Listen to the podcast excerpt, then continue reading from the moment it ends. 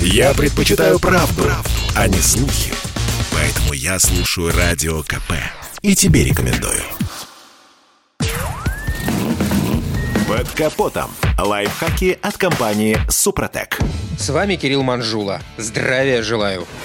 Многие водители, особенно начинающие, думают, что электронные системы безопасности – настоящая панацея от всех неприятностей на дороге. Увы, но на самом деле все совсем не так. И в некоторых случаях помощники могут даже навредить. Вот, например, разные продвинутые комплексы безопасности, которые основаны на камерах, радарах и лазерных лидерах. Да, в сухую погоду они работают отлично, а вот в дождь или туман отключаются, перекладывая всю ответственность на водителя. Если человек едет в расслабленном состоянии, то может поздно среагировать и опоздать нажать тормоз. Это приведет к тому, что он въедет в задний бампер впереди идущей машины или еще куда. От этого подбитая машина может уйти в занос, который не сможет погасить никакая система стабилизации.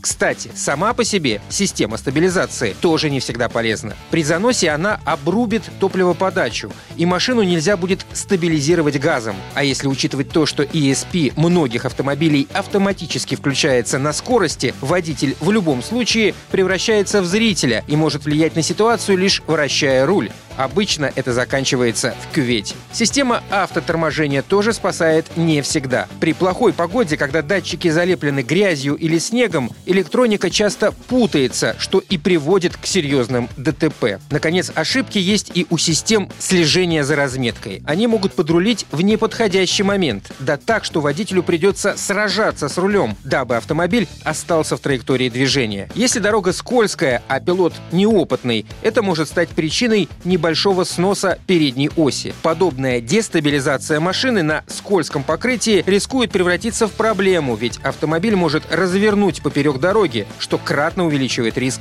аварии. В общем, нельзя полностью доверять электронике и отключать свою голову. Надо помнить, что автомобилем управляете вы, а не даже самый навороченный компьютер. И, конечно, надо помнить, что никакая техника не может служить нам вечно, а значит, за ее состоянием нужно постоянно следить. Проходить вовремя тэ о, менять расходники и пользоваться современной автохимией. Например, ресурсосберегающими технологиями компании «Супротек». На этом пока все. С вами был Кирилл Манжула. Слушайте рубрику «Под капотом» и программу «Мой автомобиль» в подкастах на нашем сайте и в мобильном приложении «Радио Комсомольская правда», а в эфире с понедельника по четверг в семь утра. И помните, мы не истина в последней инстанции, но направление указываем верное.